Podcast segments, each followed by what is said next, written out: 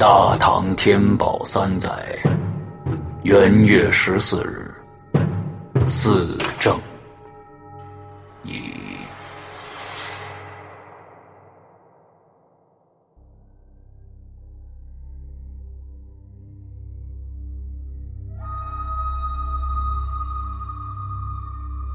崔启带着吕文君，轻车熟路的掠过十字街，钻进曲巷，朝着西市南方而去。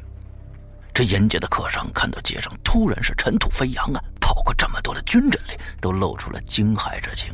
还没等他们交头接耳呢，就有大批不良人走过来，要求各商铺暂时关闭大门。街上的行人呢，也被请进邻近的店铺休息，任何人都不准离开。在西市的东西两个入口处，守门的士卒将石质纺栓从地坑里抬起来，随时可以关闭大门。这蜘蛛网一层一层的飞速编织着，一支利箭直刺而去。进入丙号货站范围以后，崔琦做了几个手势。早有默契的吕文军呢，分成三个方向，悄无声息的接近丙六货站。不良人呢，已经将附近所有的路悄悄的封锁了。这一带呀，只有几个商队的马匹、牲畜拴放于此，有两三个伙计看着呢。有不良人就走过去了，交涉几句，把这牲口啊都远远的牵开。至此，这丙六火站与西市是完全隔绝了。崔琦半蹲在丙六客栈附近一堵土墙的拐角处。摘下胸前的护心镜，挂在横刀的头上，小心的朝外伸去。借着护心镜的反光，他不必探头也可以看清前方的状态。丙六客栈是一所压檐木质建筑，长六十步，宽四十五步，近乎是一个方形，只有一个入口，四面有通风窗，但特别的小，成人是通不过的。因为这一带呀靠近水渠，夏季容易被淹，所以呢，建筑底部是悬空的，被十六根木柱啊托起来，有点类似岭南的建筑风格。这时，货站门口守着一个大鼻子胡人，正是曹破岩的十五个伴当之一。他背靠木门，不时低头去玩手腕上的一串木珠，显得有点心不在焉。崔启估算了一下弩箭的距离，如果真要动手，他有信心在十个弹指之内是破门而入。接下来，崔琦把目光投向入口，屏住呼吸。现在万事俱备，就等着火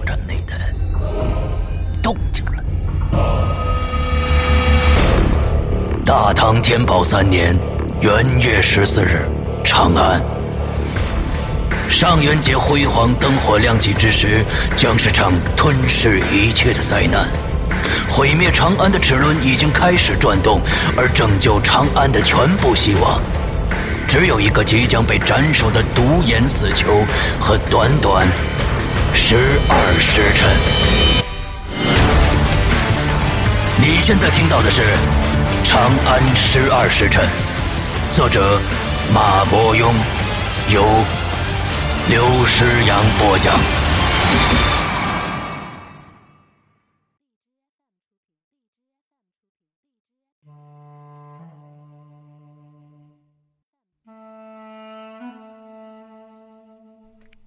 在与外界隔着一面木墙的货站内，曹破岩背靠屋角，双手抱臂，面向入口而立。这时，他已经摘下白尖毡帽。露出一头浓密的黑色发辫来，其他人呢，在货架之间散开了，三三两两低声交谈着，但用的可不是粟特语了，而是突厥语。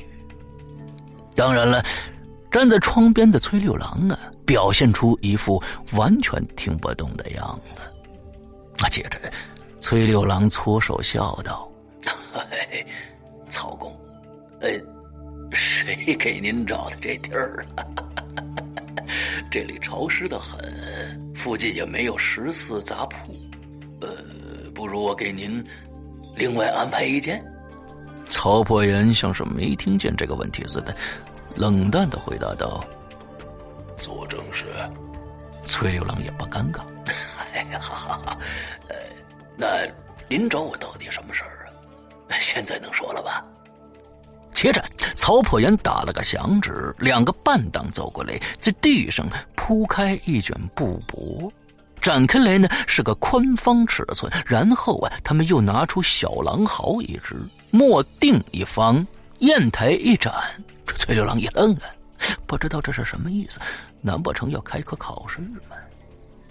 可是，他紧接着再一看那硬黄布帛，不由得是倒吸一口冷气呀。那布上密密麻麻画着无数的方格，墨线纵横，正是长安城的一百零八方图。不过，这地图太过粗略了，仅仅只是勾出坊市轮廓和名字来。哎呦！这玩意儿只在皇城秘府里有收藏啊！这百姓家谁家收藏？可是杀头的大罪啊！曹伯言双眼也眯眼，嗯，你不敢接？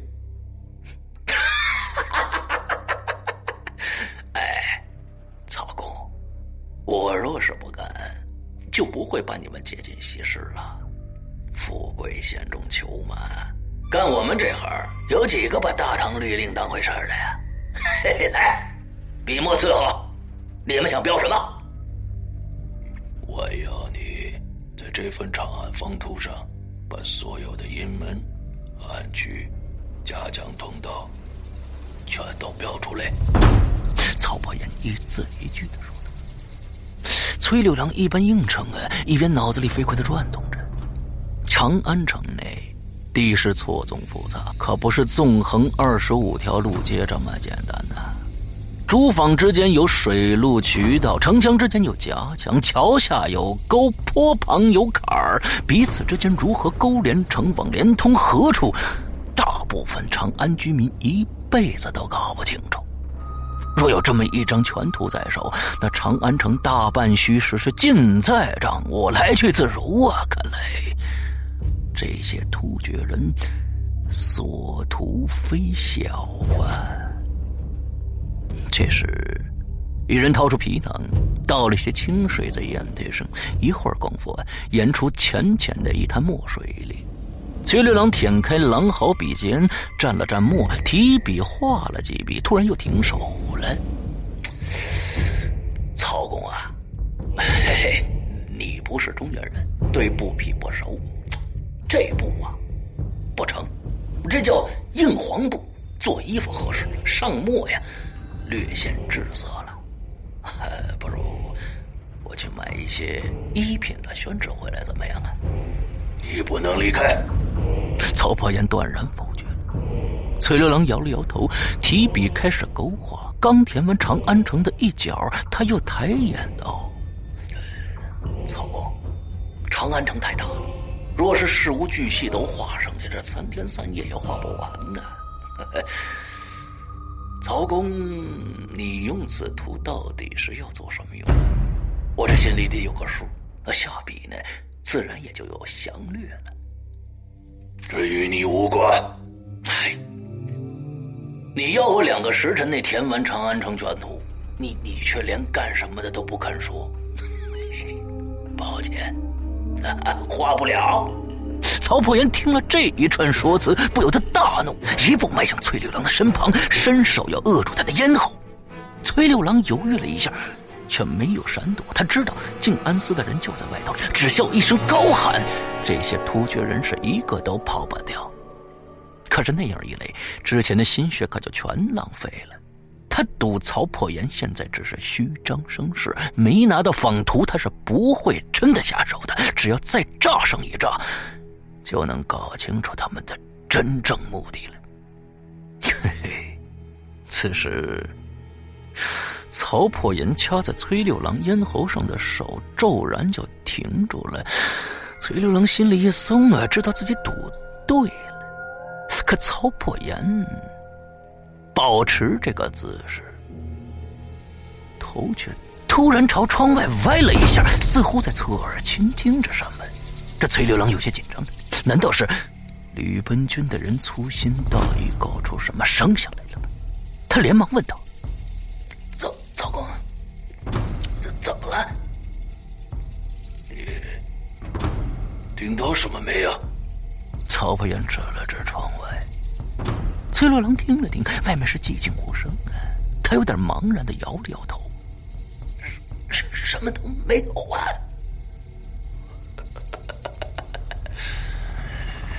对，什么都没有。这时，曹破元突然露出了草原狼才有的狰狞笑意，手指突然发力。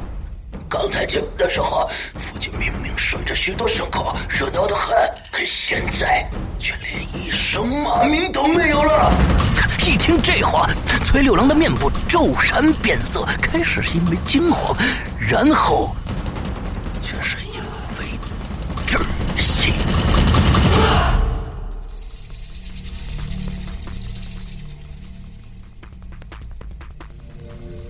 崔记在外头等待着。可心里却越发不安了。货站那边没什么动静，可他就是觉得不对劲。作为一名老兵，他的这种直觉往往很准。他再度用横刀把护心镜探出去，这时对准的是丙六客栈的窗户。那窗户很小，镜上的只能勉强看清有人影晃动。就在这时，突然一个人影在窗前消失了，同时传来“咚”的一声，似乎有什么沉重的东西倒在地上。不好！崔琦的心脏骤然停了一拍，他猛然收回横刀，急切地对周围吼道：“，！”本军早已在各自的战位准备就绪了。命令一下，八支弩箭立刻从三个方向射出，顿时把守门的突厥人定成了一个刺猬。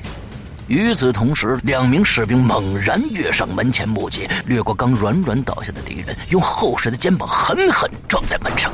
这竹制门栓抵挡不住压力，瞬时破裂，轰隆一声，士兵的身体连同门板一起倒向里边。在他们身后，另外两名士兵毫不犹豫地踏过同伴的身体，冲进屋子里去，手中劲弩对准屋内，先射了一轮，然后迅速矮下身去。这个时候，趴在地上的两名士兵已经翻身而起，把门板抬起，形成一个临时的木盾，护在同伴身旁，给他们争取弩箭上弦的时间。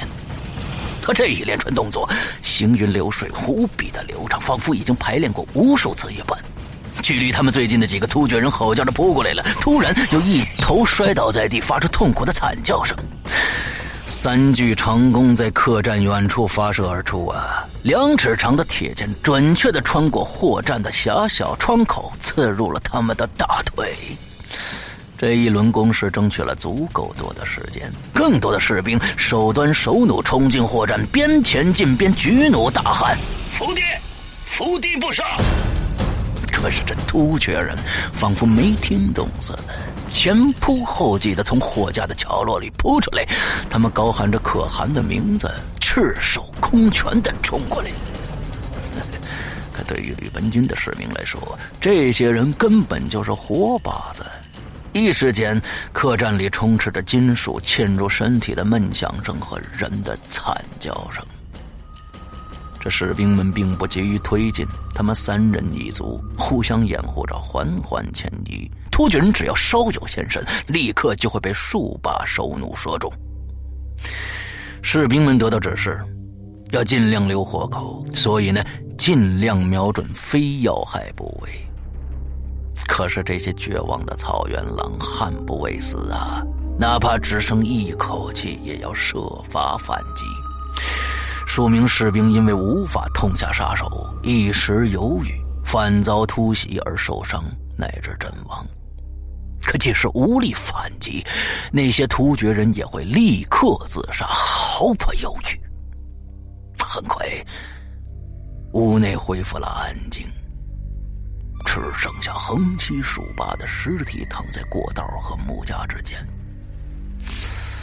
在付出了三名士兵战死的代价之后，吕本军呢，终于控制了整个货站。可士兵们没有放松警惕，谨慎的一个货架一个货架的搜过去。就在这，突然，这个原本躺在地上突厥人一跃而起，扑向距离最近的一名士兵。那士兵猝不及防啊，被他拦腰抱住，两个人纠缠在一起。这时，这突厥人张开大嘴去咬士兵的鼻子了，可他的动作猛然一僵，旋即扑倒在地，脑后勺上赫然插着一根青筋筋的弩箭。过道尽头，一名士兵的同伴是空手弩，手臂缓缓下垂呀，眼神慌乱。他本该让突厥人活下来的，可同袍的遭遇让他忘记了训令。混蛋！我怎么教你的？崔琦一把夺下士兵的手弩，抬手就是一耳光啊！他黝黑的脸庞仿佛涂了一层浅灰色，是暗淡无光。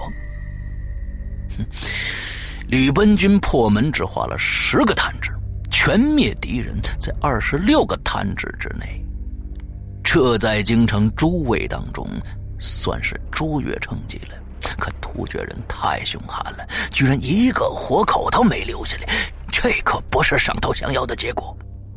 崔琦带着怒气在过道上踱着步，眼神呢扫过那些尸体，手指不安的捏紧刀柄，又松开，突然他就愣了。旋即快走两步，他发现前方正是崔六郎的尸体。他双目圆睁，脖颈处有明显的指痕，不用仵作检查也知道崔六郎是被掐死的呀！阿叔，崔琦悲愤的一声呼吼啊，单腿跪在地板上，想要俯身去抱住死者。两个人眉目相仿，正是同胞兄弟。只可惜其中一个已经永远不能睁开眼睛了。如果我能再造下那个三个弹指，如果我能亲自破门，开……回忆如同蚂蚁一样啃噬着崔琦的心，他的手指猛烈的颤抖着，几乎握不住阿雄的手啊！这时，一个吕奔军的士兵跑过来，看到长官这副模样，不太敢接近。崔琦偏过头去，用眼神问他什么事儿。士兵连忙立正：“报，刚才清点完尸体，一共是十五具。”呵呵，除去崔六郎，一共十六个突厥人进了货站。也就是说，现在还有一个人没有捉到。经过辨认。应该是为首的曹破岩。崔庆猛然吸了一口气，重新站起来，眼中跳动着火焰。搜！他沉着脸喝道：“货站不是住家呀，是一个没有隔断的大长间中间只有一些木质货架。”崔启在货站里巡视了几圈，没有发现任何的异样。这样一个空荡荡的地方，一眼就能望穿，他能躲哪儿去呢？难道这家伙会有什么西域妖法，能穿墙不成吗？突然，崔启觉得头顶有点凉飕飕的，他停下脚步，猛地一抬头，瞳孔瞬时就收缩了，在他正上方。有一个井口般大小的木盖那盖子略有倾斜，露出一丝湛蓝的天空。没想到这儿居然有一个通风口啊！丙六火站的顶部是压延结构，所以没人想到屋顶居然还会有一个通风口。正常来说，只有平顶屋子才有这样的设计。哼，这大概是之前某位使用者偷偷开的口子，就没在稀释处报备。崔琦狠狠地骂了一声，吩咐人呢拿来梯子，然后给手弩装进去一支拿掉箭头的弩箭。狂怒并未让崔琦丧失理智啊，这是最后一个人了，务必要留活口，否则整个计划就完蛋。现在货站周围都是绿本军。曹破岩就算去了屋顶，仍然是无路可走，几乎是等于瓮中捉鳖一般。崔琦唯恐再出什么疏漏啊，亲自登上梯子，向着上头爬去。爬到顶端。崔琦正要推开木盖，突然感觉到一阵杀气，他急忙缩头，一块嵌着铁钉的硬木条是擦着头皮就飞过去了。他二话不说，抬手就是一弩，噗的一声，似乎刺中了什么。崔琦一喜呀，手脚并用是往上爬去，却冷不防被一条腰带啪的一声抽中了左眼。这腰带是熟牛皮制成的，质地极硬，抽的崔气是一阵阵剧烈眩晕呐。腰带头上有一个小铜钩，抽回来的时候啊，又在他脸颊上划了一道长长的血口子。这个袭击，可激起了崔气的汗涌了。他不退反进，反手一卷，扯住了腰带，用力一拽，硬是冲上了屋顶。还未等站稳呢，他就感觉腰带一松，显然对方松开了手。崔启一下子失去了平衡，拼命摆动手臂，好不容易才重新站稳。就在这个当口，他听到咔嗒咔嗒一连串脚步踩在瓦片上的声音，随即哗啦一声跃起，然后远处传来一阵沉闷的咔嗒声，然后是哗啦的水声。这声音有些诡异呀，不像是落在土地之上啊！催气大急，他的左眼肿痛，看不清东西，可脑子却是清醒的。他意识到自己犯下了一个巨大的错误。